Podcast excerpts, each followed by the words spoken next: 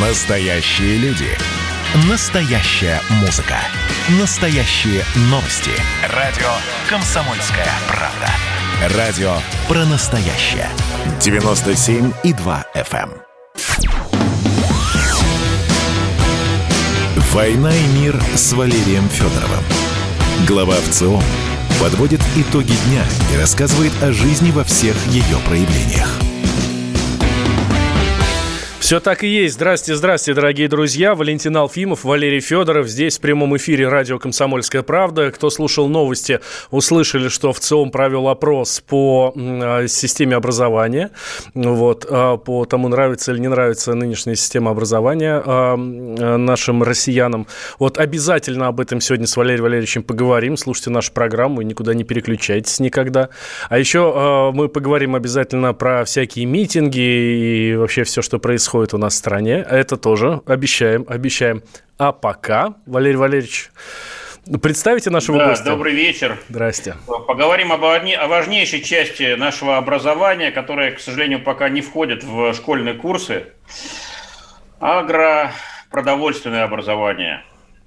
Э, на Медне в нашей знаменитой передаче э, «Война и мир» мы принимали звонки слушателей, и один из них с такой искренней тоской и ностальгией сказал, я хочу жить, как в советское время, когда заводы работали, буренки паслись на наших богатых колхозных полях, э, ну, в общем, солнце светило ярче, и сахар был слаще. Вот, и мы задумались, а действительно, что у нас с буренками? И что у нас вообще с колхозными полями? Пусть даже колхозов почти уже не осталось и обратились с этим э, вопросом в э, Институт конъюнктуры аграрного рынка ИКАР. Есть он такой, значит, Дмитрий Рылько, знаменитый эксперт, там руководитель. Вот. Э, и попросили поговорить с нами, рассказать городу и миру о том, что происходит в нашем богоспасаемом сельском хозяйстве. Увы, ответом было молчание. Значит, не хочет господин Рылько с нами обсуждать, значит, эти вещи. Вот, то ли боится, то ли не считает нужным. А, поэтому мы, а, значит, его перестаем считать главным экспертом в этой сфере. Значит, теперь наш главный эксперт – это Илья Березнюк. Э, знаменитый знаток э, всего, что происходит на рынке нашем агропродовольственном. И вот сегодня первые полчаса мы посвятим э, разбору полетов. Что происходит, насколько мы обеспечены своим продовольствием, колосятся ли наши тучные нивы или все совсем наоборот. Илья, посвятите нас в тайны агрохозяйственного мастерства. Приветствую, Валерий в первую очередь. Да, я немножко приболел, поэтому, э, к сожалению, очень громко говорить не могу. А... Ну, мы вас прекрасно слышим, Илья. Да, ну, прекрасно. А, да с чего начать, собственно говоря? Ситуация... Коров. Может быть, с коров, нет? С коров. Ну, мы можем начать из коров. Э, такое достаточно интересное направление для беседы. Э, часто слышу о том, что как плохо у нас, коров мало, Э, поголовье... Меньше 8 миллионов, кажется, я так тут посмотрел. Не совсем. Ну, если брать все КРС, у нас порядка 18,6 миллионов э, поголовья. Это я имею в виду и мясные породы, и бычки, то есть всего КРС. А дойного стада, то есть коров, да, действительно порядка 8 миллионов. Э, многие приводят в пример, а вот в 90-е-то у нас было 57 миллионов голов и 20 миллионов голов коров. А, ну, это все, конечно, замечательно, но только просто сравнивать нечего. Всем помним прекрасно 90-е, это раз. Во-вторых, территории, которые а, отошли, да, перестали быть нашими. Ну и в-третьих, достаточно много факторов, которые привели к сокращению. И могу сказать, не всегда это и плохо. Вот. А, ну, просто если совсем простым языком а, говорить, объяснять, то есть, а, да, действительно, то есть поголовье КРС, например, а, все, что у нас идет на мясо, если говорить простым языком, говядина, то есть, да, самое популярное, она действительно особо сильно по производству на внутреннем рынке не прирастает за, там, ну, за последние даже пять лет, она плюс-минус стабильно держится на одном уровне.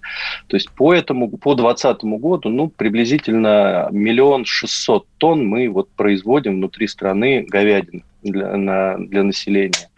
А, при этом ну, небольшой даже прирост есть по поголовью, то есть он такой чуть-чуть волатильный, он э, там, в какие-то годы чуть меньше, какие-то больше, но плюс-минус это один уровень производства и, собственно говоря, потребления.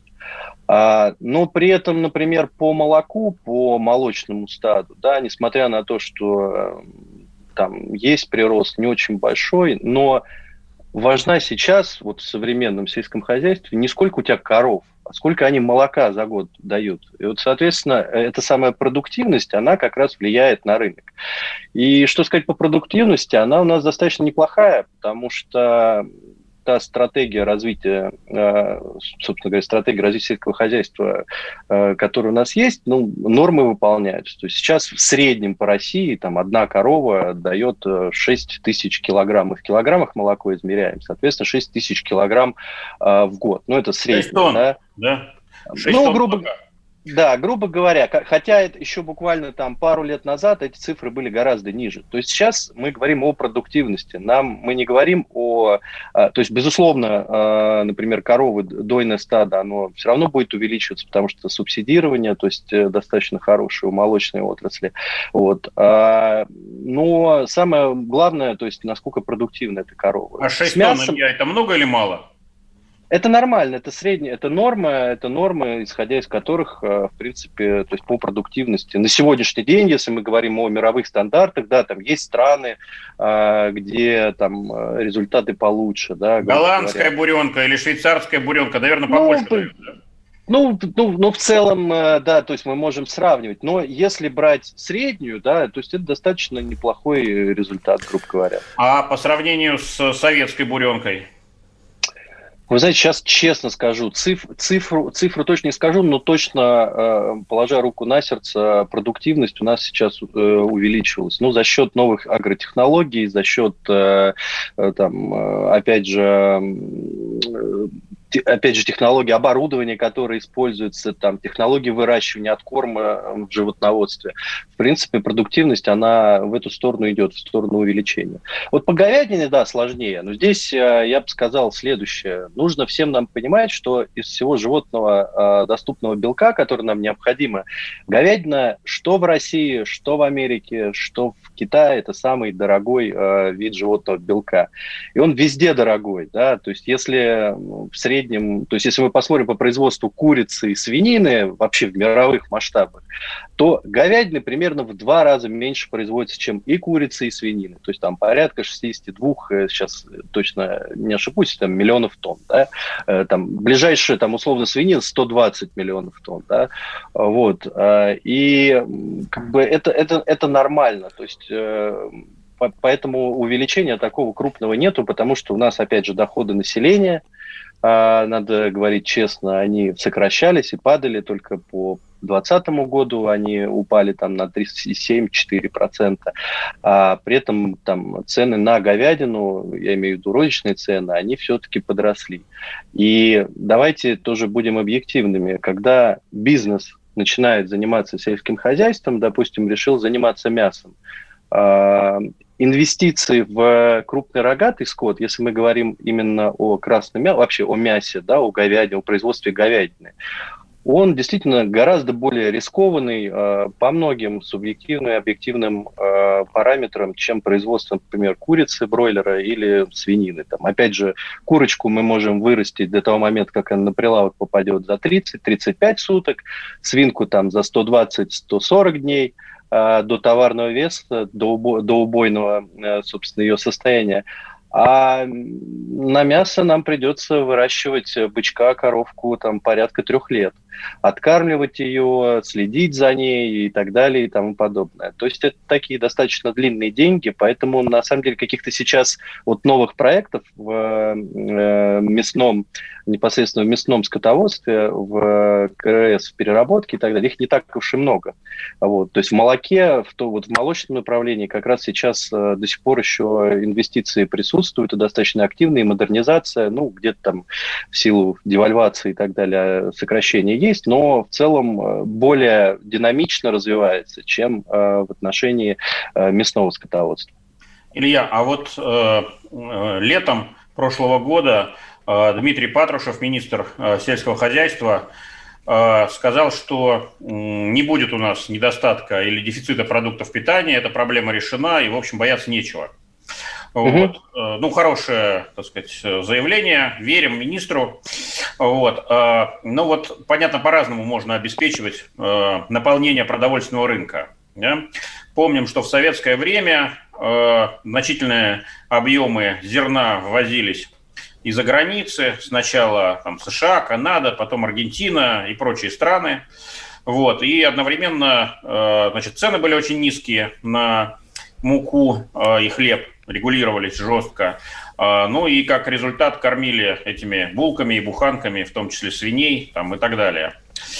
А, сейчас как у нас с продовольственной безопасностью? То есть вот по каким продуктам действительно жизненно необходимым а, мы обеспечены ну, почти что полностью или полностью, по каким поменьше, а по каким у нас явные пробелы и завалы?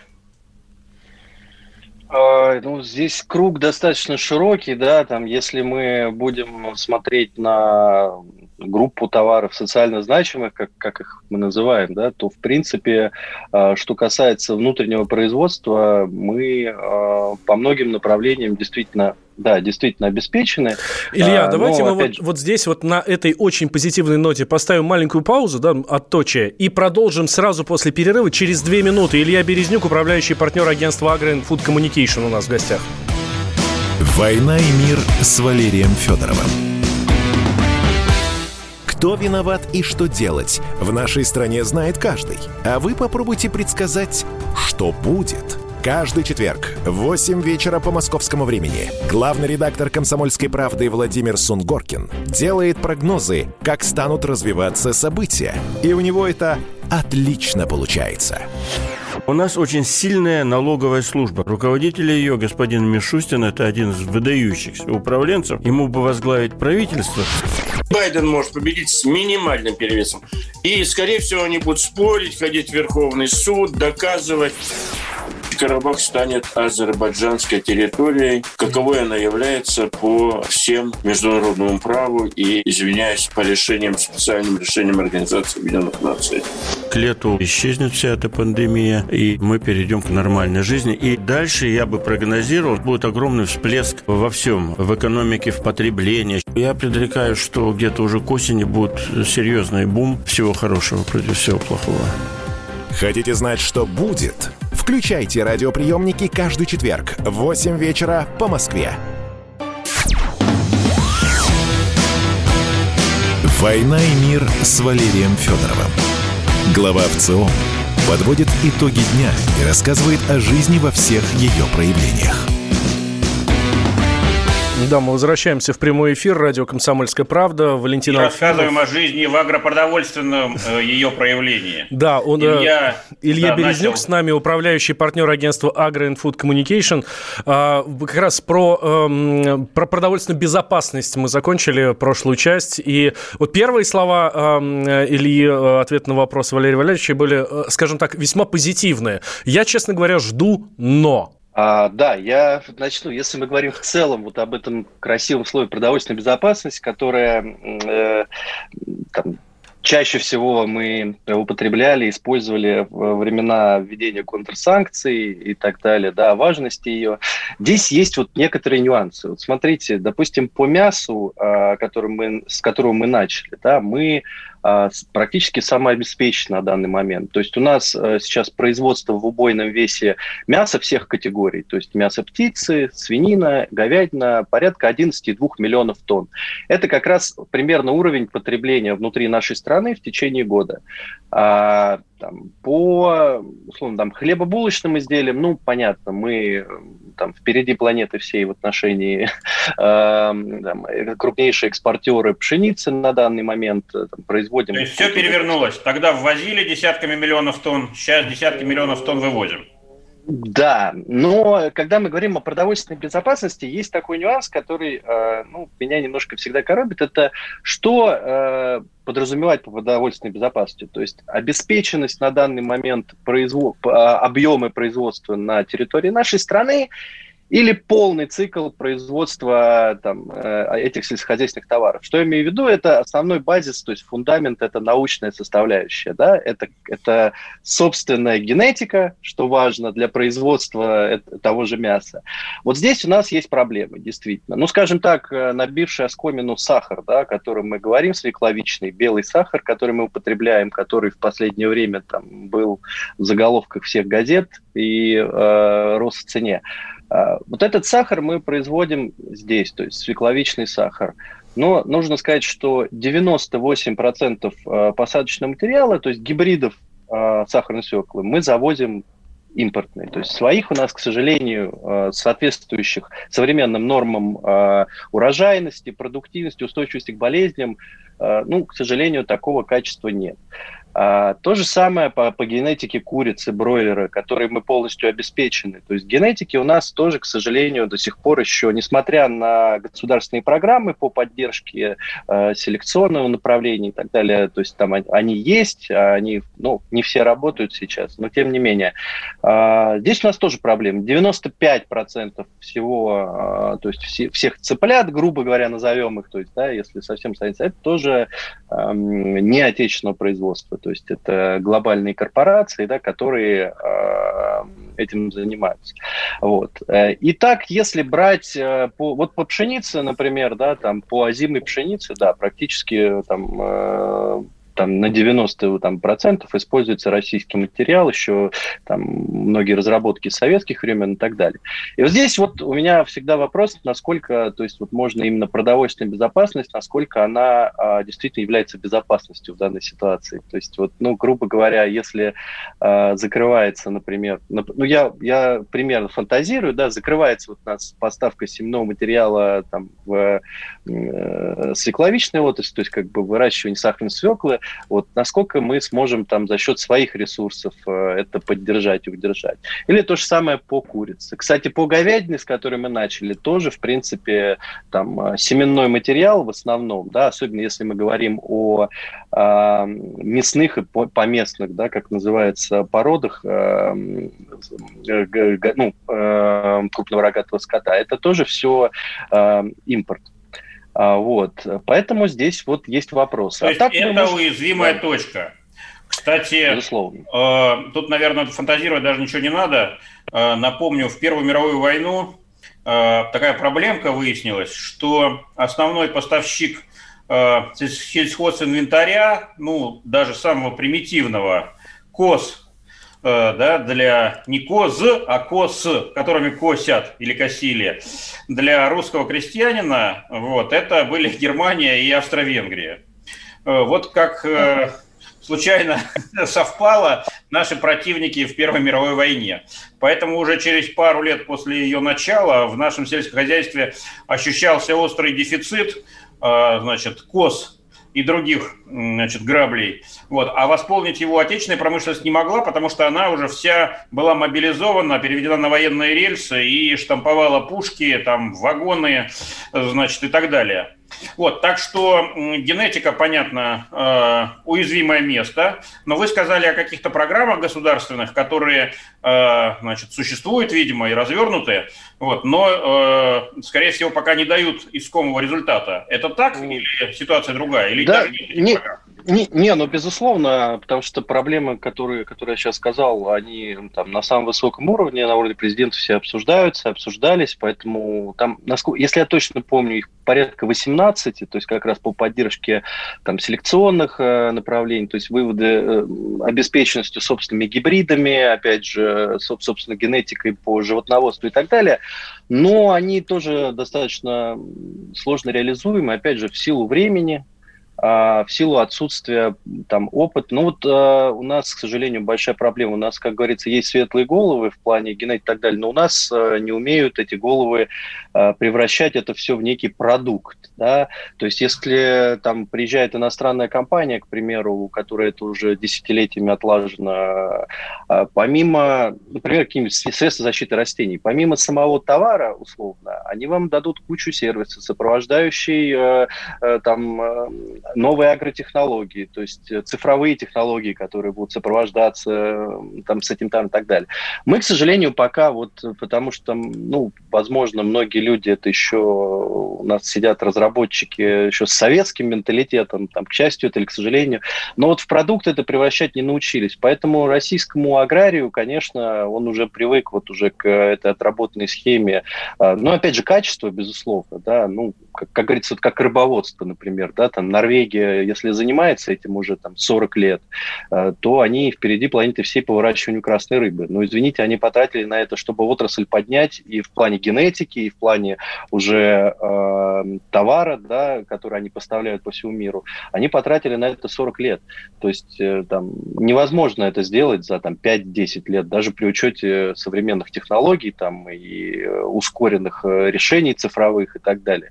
Все равно это процесс, это все-таки наука, и процесс достаточно сложный. Ну и опять же финансирование. Вопрос финансирования, насколько это все э, серьезно да, будет дальше. Я просто знаю у многих компаний агротехнологичных, крупнейших, ну, например, назовем Bayer, да, условный какой-то, они только на R&D э, вкладывают ежегодно там по 2,6, по 3 миллиарда евро только на научные разработки, чтобы двигаться дальше.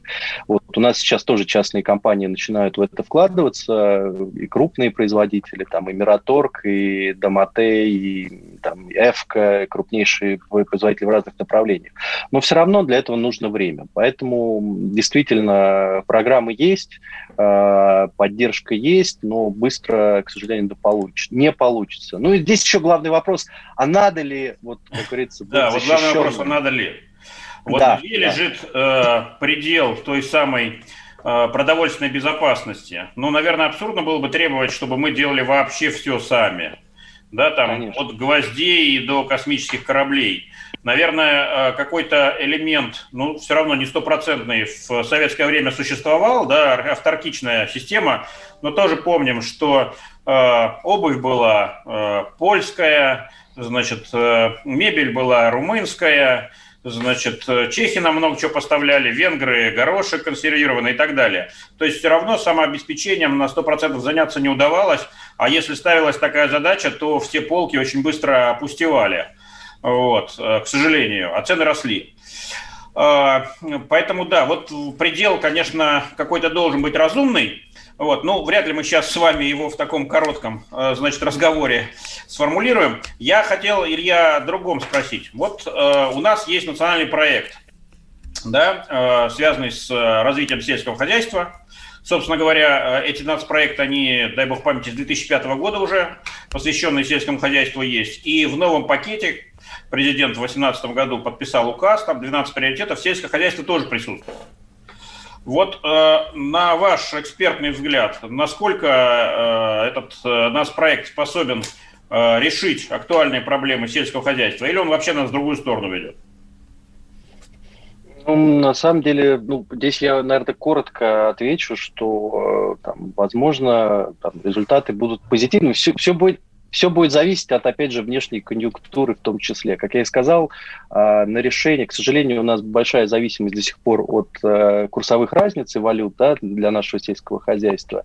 И э, то, что будет происходить на внешних рынках, э, это, в принципе, будет в том числе отображаться и на разрешении там, национального проекта, ну, на, так скажем, реализации национального проекта. Потому что Вы мы... имеете в виду закупку оборудования, да, материалов, технологий? Много составляющих, потому что, опять же, мы в глобальном рынке, мы от него не закрываемся, мы наращиваем экспорт uh-huh. нашей продукции, и мы просто от этого закрыться не сможем. Поэтому, поэтому реализация таких проектов, она в том числе будет зависеть от того, что будет в целом происходить в мире. Ах, Илья, спасибо большое. Илья Березнюк, управляющий партнер агентства Agro and Food Communication. По-моему, самый лучший ответ нашим слушателям, которые звонят и говорят, что все плохо, ужас, ужас и, э, и все такое. Согласитесь, Валерий Валерьевич? Ну да, ответ звучал так. Не все плохо, но есть с чем работать. «Война и мир» с Валерием Федоровым. Значит, я самый первый вакцинировался, поэтому меня спрашивают. Поехали, напились и давай, значит, все. Нет больше СССР, мы создали Содружество независимых государств. И скорее хозяину, Бушу, старшему президенту США звонить. Назначьте везде русских, и многонациональные регионы были бы довольны. И дайте больше прав регионам и больше прав предприятий. Итоги с Жириновским. Каждую пятницу на радио «Комсомольская правда». Владимир Вольфович клеймит злодеев – с оптимизмом смотрит в будущее и общается со слушателями. 9 часов вечера по московскому времени. Я все могу сделать. Запросто наведу порядок.